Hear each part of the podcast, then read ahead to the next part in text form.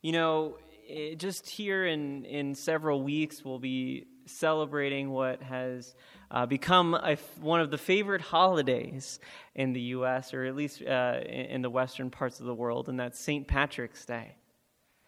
And uh, I don't know how many of you enjoy St. Patrick's Day. Uh, however, we usually celebrate it for different reasons than what St. Patrick himself represents. And uh, maybe maybe you enjoy that holiday because you get to tap into your Irish roots. Uh, my wife has some Irish roots, so she typically likes to make something really really Irish, like shepherd's pie or some some corned beef and things like that. And uh, obviously, some other liquids are usually flowing pretty heavily that day.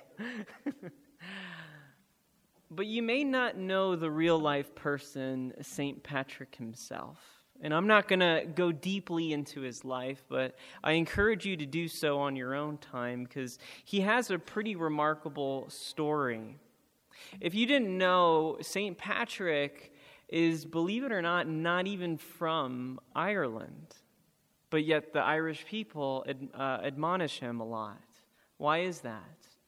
Well, when he was 16 years old, he was actually on a boat and captured by pirates. And these pirates ended up selling him into slavery in the island of Ireland. And while he was in slavery there and imprisoned by the people, and obviously experiencing these rough circumstances as a 16 year old, he began to become increasingly religious. You see, he believed that one of the reasons why God allowed that to happen to him was because of his lack of faith. So he prayed and he prayed and he prayed, and God started working on his heart. And in one day, he had a dream of how to escape his imprisonment, so he did exactly that. A ship came, and he was able to smuggle himself on it and make his way back to his homeland. Interestingly enough, though, as time went on, he began to feel a yearning in his heart, and God gave him a, a, vision of the Irish people, and the Irish people literally calling him back to his land or back to that land in order to share the faith of the gospel. So before doing that, St. Patrick decides to enter into the priesthood and becomes a priest and then comes back to Ireland and ends up witnessing to the people there. And much of the Christian faith that we see in the land of Ireland comes specifically from this great man's willingness to go back and to come alongside a people that really hurt him in the beginning stages of his life. And I find that story to be really powerful, and I think in many ways it, it shares with what we're going to be learning about today. Specifically, we're going to be in Acts chapter 8. So if you have your Bibles, you can turn to Acts chapter 8. And we're going to be reading the story about Philip, who was a disciple of Jesus, and an Ethiopian eunuch. And I really like this story in Scripture because I think it offers for us a really good template of what it means to live your life following the Spirit. And really, how to, as a Christian, come alongside people and care for them enough to be able to share your faith with them. So, again, Acts chapter 8, and we're going to be starting in verse 26, and we'll hopefully make our way all the way to verse 40. Acts chapter 8, 26 says this Now an angel of the Lord said to Philip, Go south to the road, the desert road, that goes down from Jerusalem to Gaza. Now, I'm going to go ahead and stop right there. This phrase comes up here where it says, an angel of the Lord. I want to hover over that for a second. You see, in Scripture, this phrase, angel of the Lord, actually comes up multiple times. And it means a variety of different things, all the way from an appearance of an actual physical angel to a messenger to perhaps Christ himself. So, for instance, if you were to read the book of Daniel and, and read the story of Shadrach, Meshach, and Abednego, it talks about a figure and an, an angel in there, and I believe that that is a story demonstrating Christ with those people. But that's a message for another time. But what's important to take in this moment is that this person that's speaking to Philip is a servant of God. He's someone that is carrying this message to Philip, and he tells him to do a specific thing to go from Jerusalem down south through Gaza. Now, this might not mean much to you.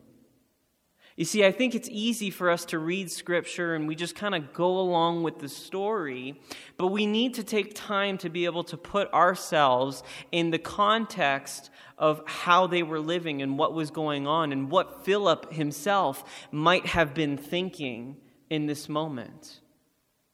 You see, up until pretty relatively shortly ago, most of the ministry that was happening was happening in Jerusalem. The Holy Spirit fell and came on in that place and empowered the believers. And most of all of what the Spirit was doing was localized in that city. And then to add to that, most of the ministry that was happening, at least from what we see in Scripture, was happening through the act of the apostles.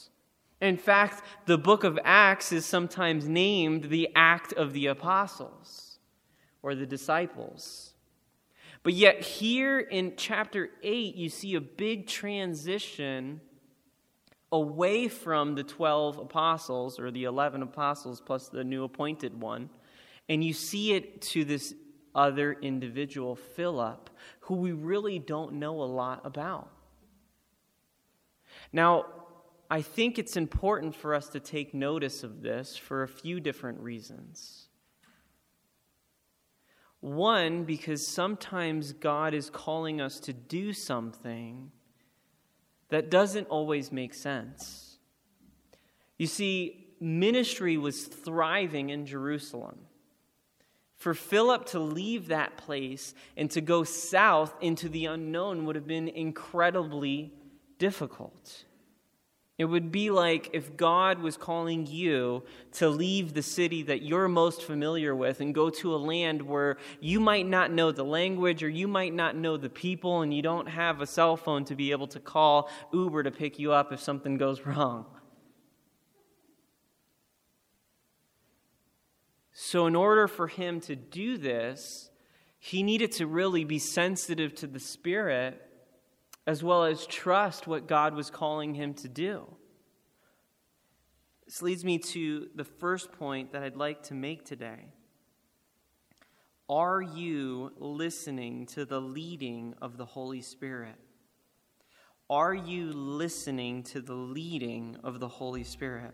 Verse 27, it, reads like this it says, So he started out, and on his way he met an Ethiopian eunuch an important official in charge of all the treasury of Kandake, which means queen of the Ethiopians. This man had gone to Jerusalem to worship, and on his way home was sitting in his chariot reading the book of Isaiah the prophet. The Spirit told Philip, Go to that chariot and stay near it. You see, I believe that Philip was listening to the Holy Spirit here. And his journey was really being led by God. Now, what does that mean for us? This idea of listening to the Holy Spirit and recognizing that Philip's journey was being led by God. Well, that means that whatever happens would happen because God allowed it that it would be a part of God's plans. And I want to be careful here because we can go in the wrong direction very easily, but I want to bring up an important point that I think every single believer needs to take time to think about. You see, I think as people, we kind of weigh out our actions, uh, or at least we're kind of two different kinds of people typically. We're, we're either an individual, and this is usually a younger person, although not always, where we don't think about the consequences of, consequences of our actions at all, right? We just kind of do something. Now, young people, we, we fall victim of this all the time. and we do something and we think about the consequences later. So if you're a younger person in the room, maybe I'm preaching to you. If you're an older person in the room and you still do this, it's time to change.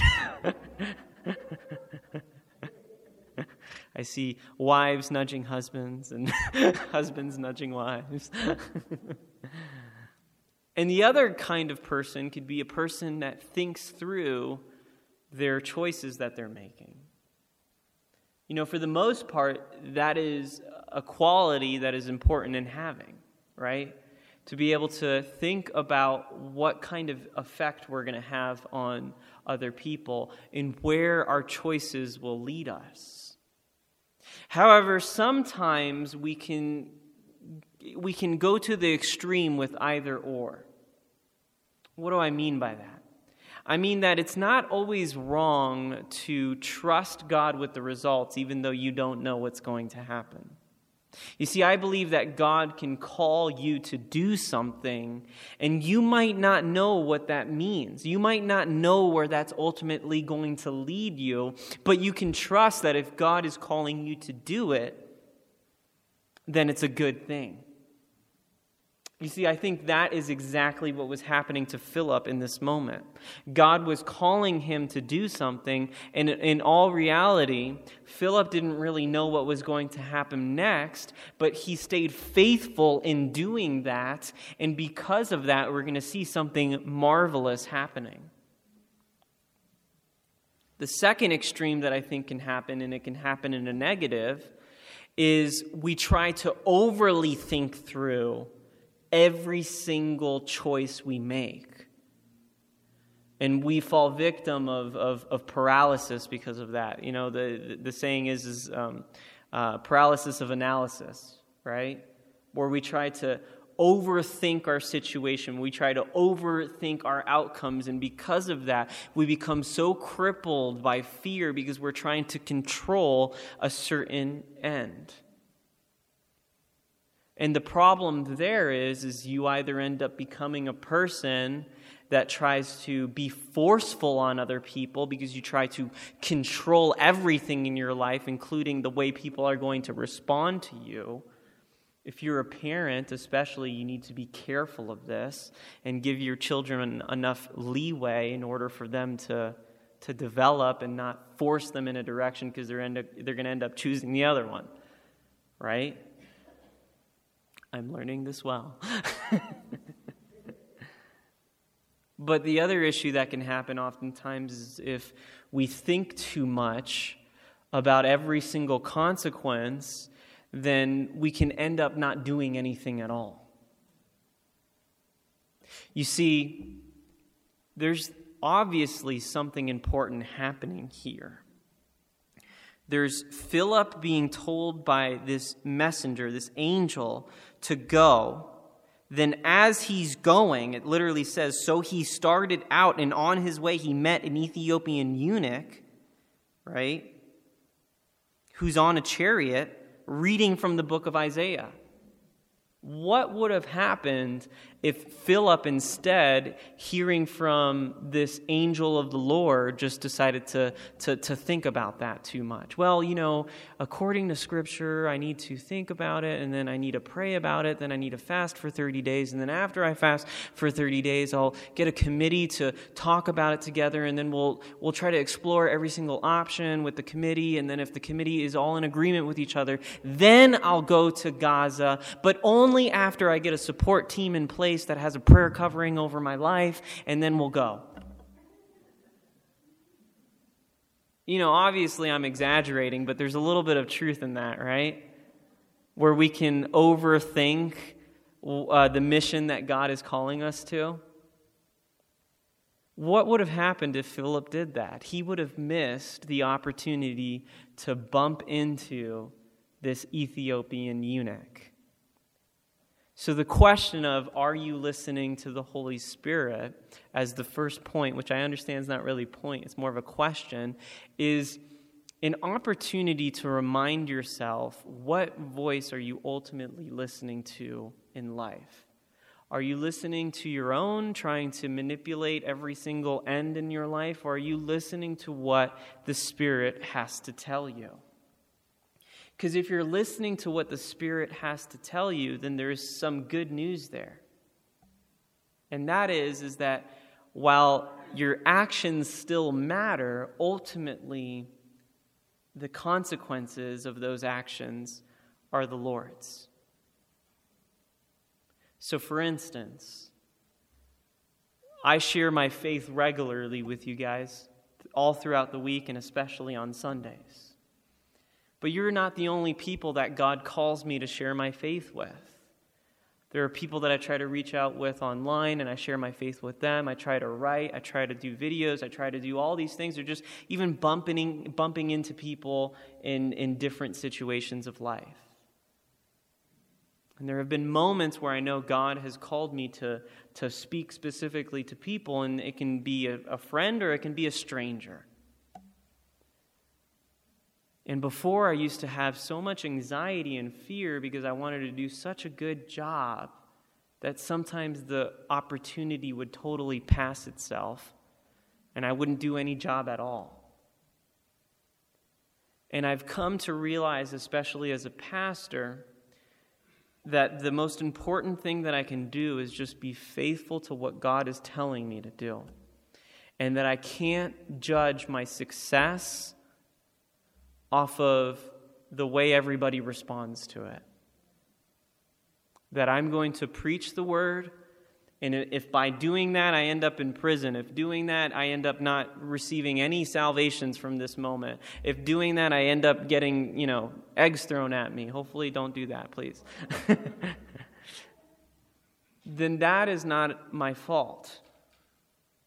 God's just calling me to preach. God's just calling me to live out my faith. So I can't I don't I don't have to internalize the way people are receiving that. Now, that's not a license to be a jerk.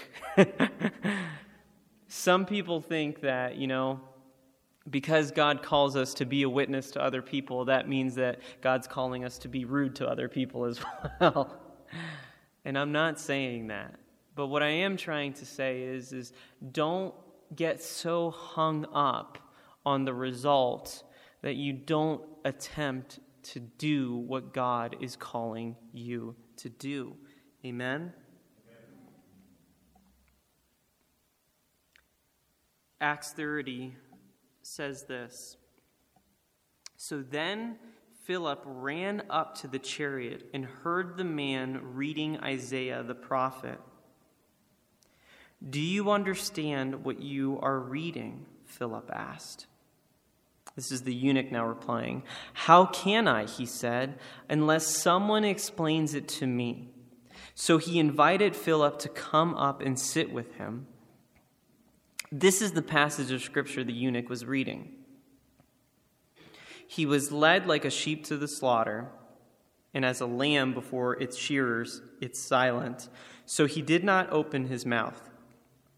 In his humiliation, he was deprived of justice.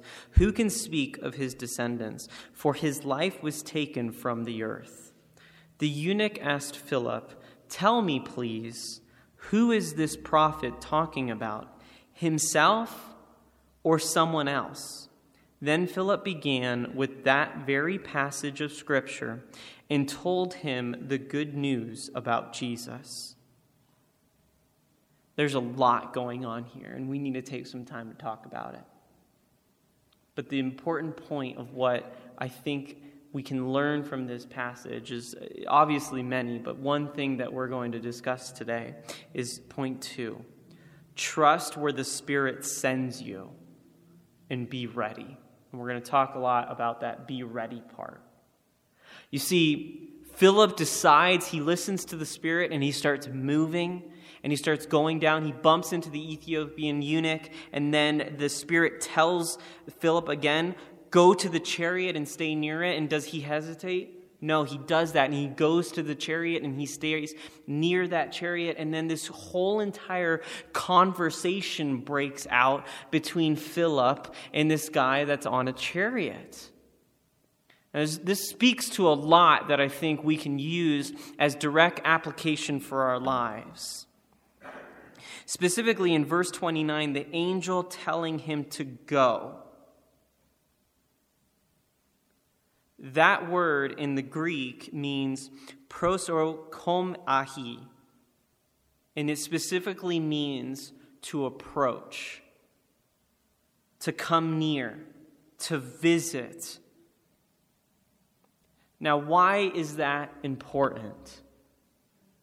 Because I believe that the Spirit of God calls us to move, that it calls us to be in motion. You know, when you think about our faith, our faith always needs to be heading in a direction.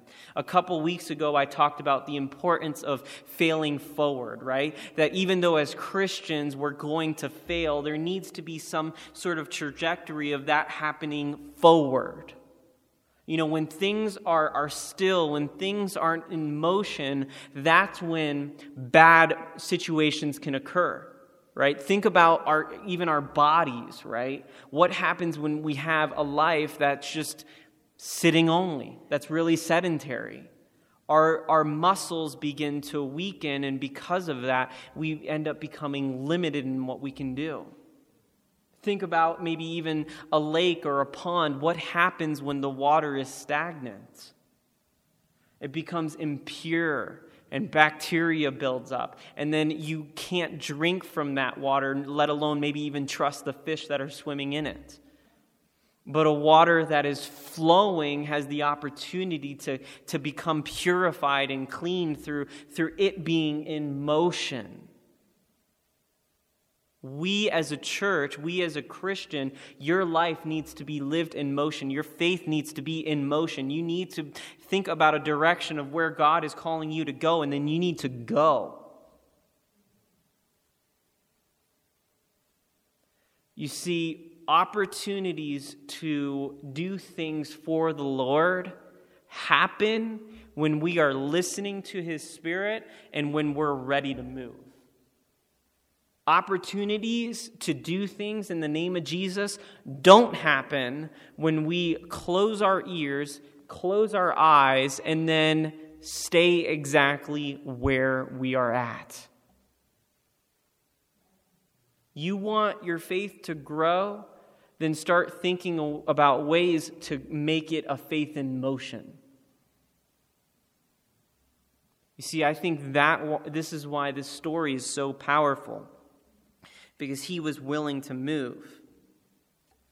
Now, I've told you guys before that I'm a bit of a runner. So it also means that you got to be fit enough to run, right?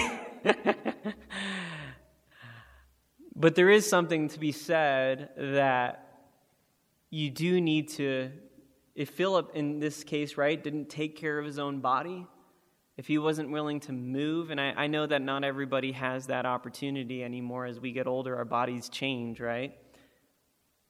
But he was willing to move and, and, and come alongside someone in this situation. Now, it was probably an ox drawn carriage, so, you know, we think horses, right? And him having to, like, really hustle. So, I mean, he was mo- most likely having a speed walk pretty good, but um, it probably wasn't as dramatic as a horse running by him.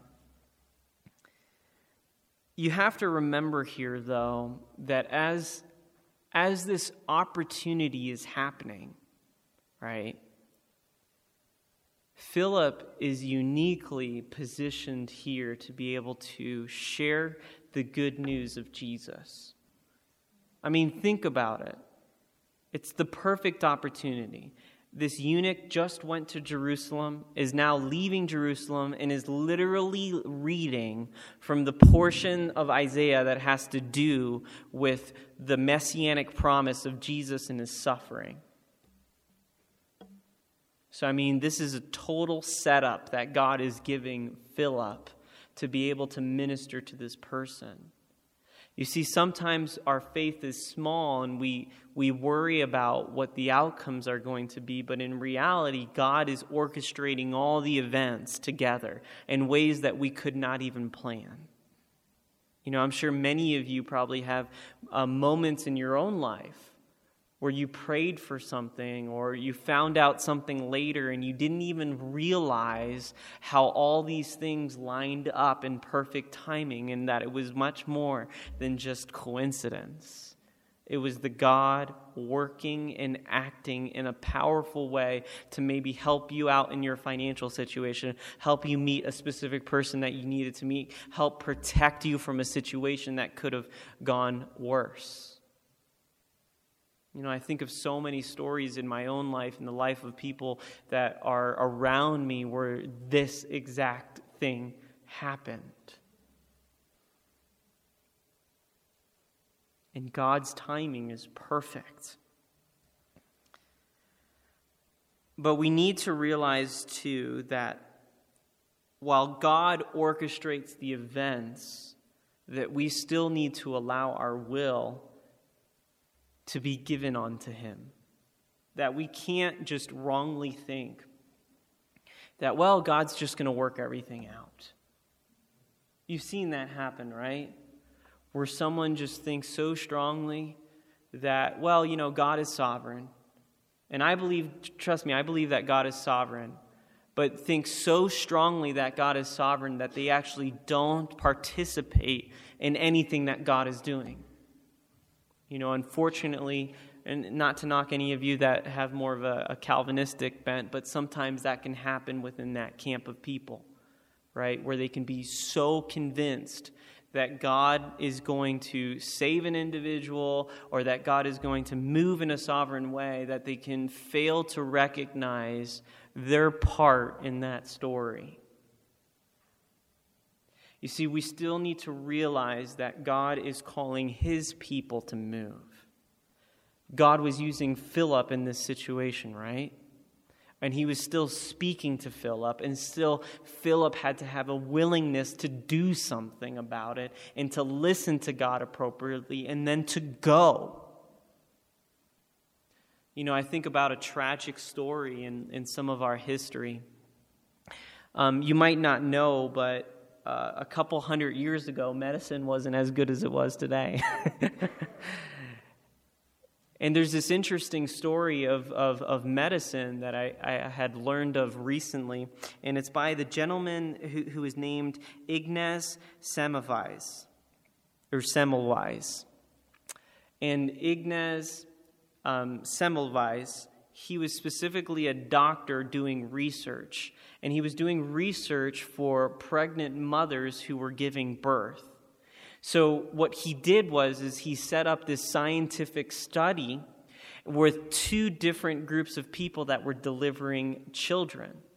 Now, at this time, it was the death rate during um, pregnancy was incredibly high, specifically during childbirth, was incredibly high. And, they, and he recognized after isolating these two groups of people one was a group of doctors, and then the other one was a group of midwives. So, believe it or not, if you were getting your baby delivered by the group of, of doctors, you had a five time more cha- likelihood chance of, of, of end, ending up dead. So your chances of, of, of, of, survival were five times less than if you were being delivered by a group of midwives. Now, in, that's pretty interesting, right? So he wanted to figure out well, this is the same ward, you know, we're, we're in the same area.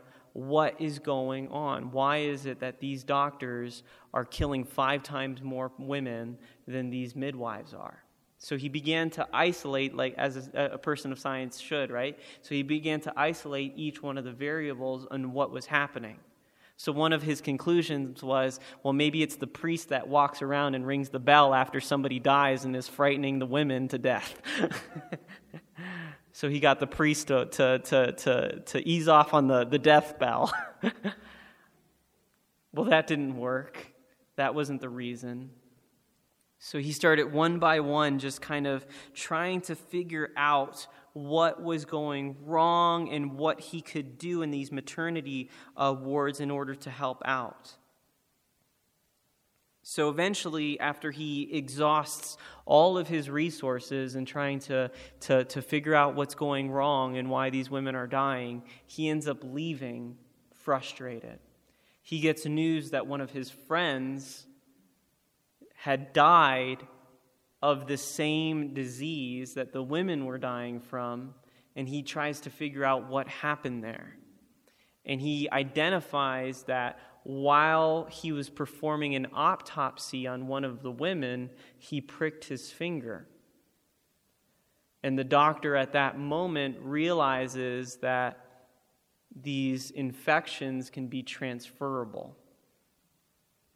So, not really understanding that much about infections or bacteria and all these things that are on a, on, on a micro level, he goes back to the hospital and he gets all of the doctors to wash their hands with soap and then chlorine. Because he realized that the difference between how the midwives were delivering babies and how the doctors were delivering babies is that the doctors would perform autopsies, and then from the autopsies, they would go and deliver babies, and they would never wash their hands in between. So there would be cadaver particles in them, and then they would be infecting these pregnant wives in the middle of their childbearing, and then they would die of fever. So this doctor goes and tells them, okay, we're going to start washing our hands, and you're going to start putting chlorine. And he didn't even know how effective chlorine was, he just wanted to deal with the smell of a cadaver. But yet he was dead right, and then all of a sudden, all the, the death rates start dropping dramatically. But what, that, what, what does that end up doing? The doctors end up realizing that they're to blame for the deaths of all of these women.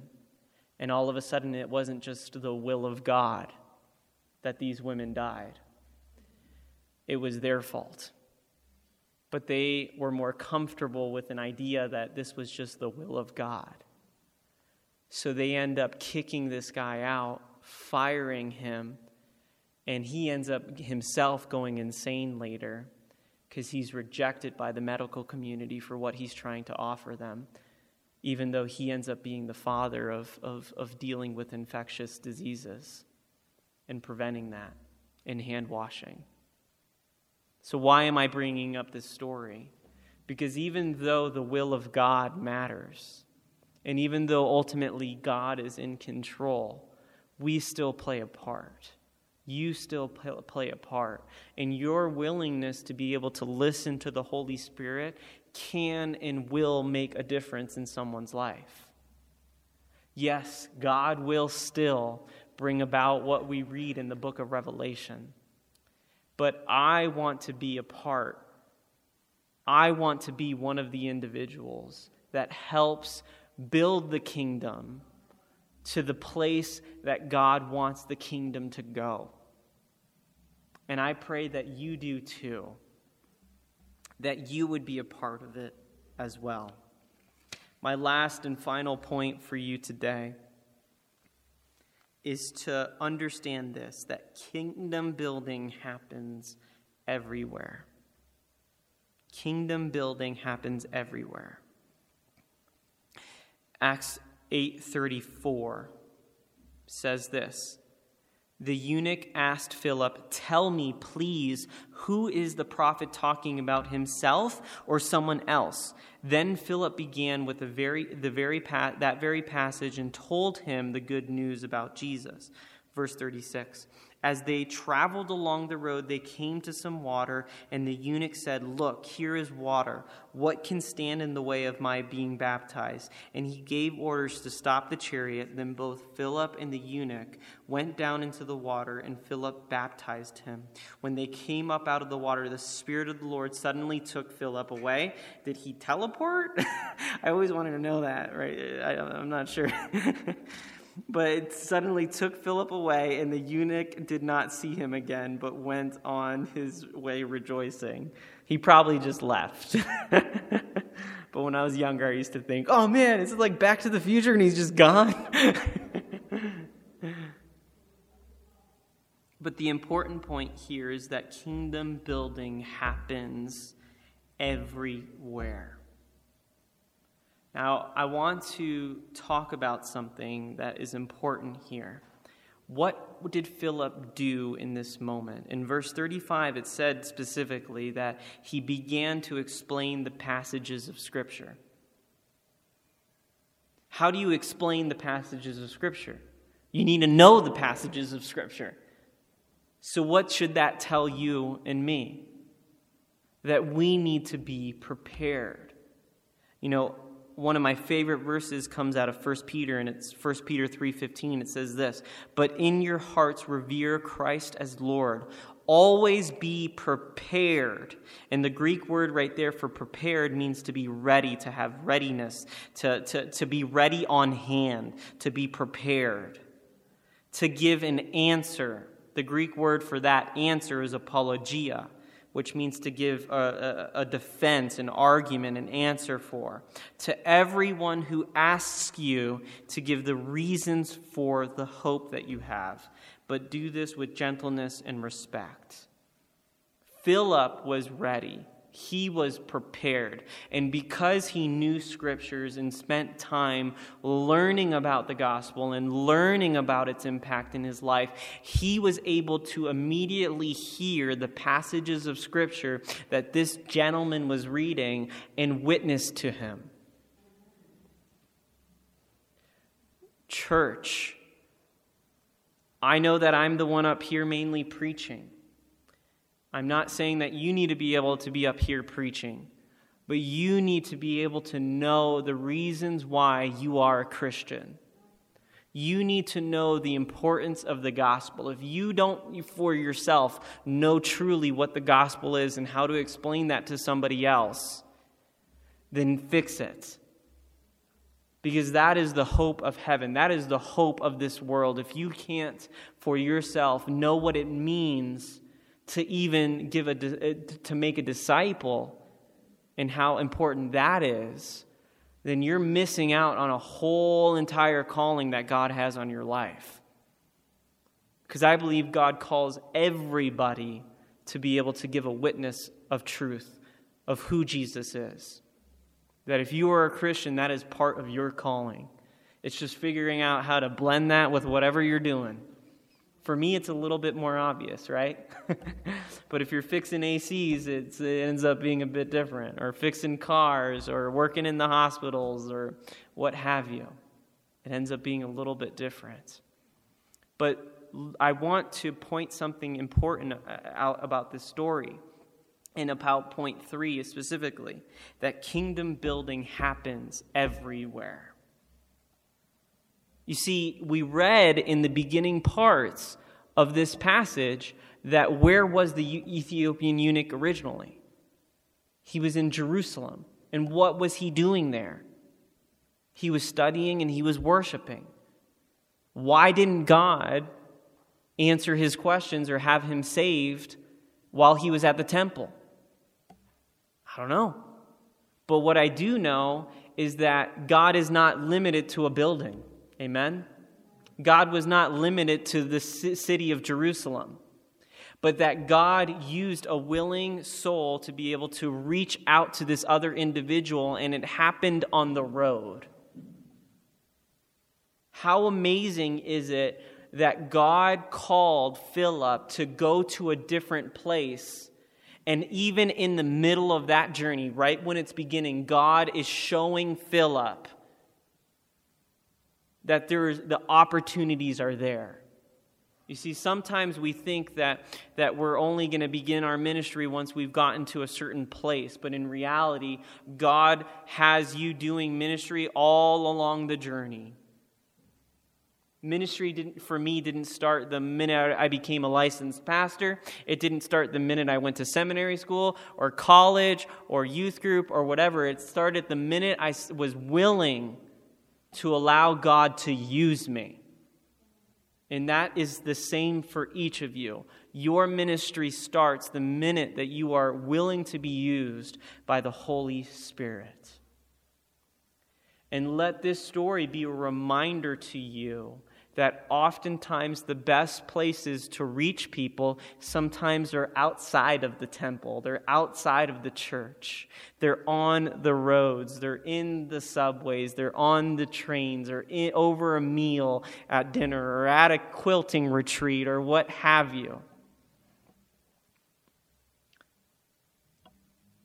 That it's just about being open and willing to listen to the Holy Spirit and to run in the Spirit. And that if you do that, the opportunities of your life to be able to witness and speak truth with love to other people, I believe will open up substantially. Let's pray. Father, we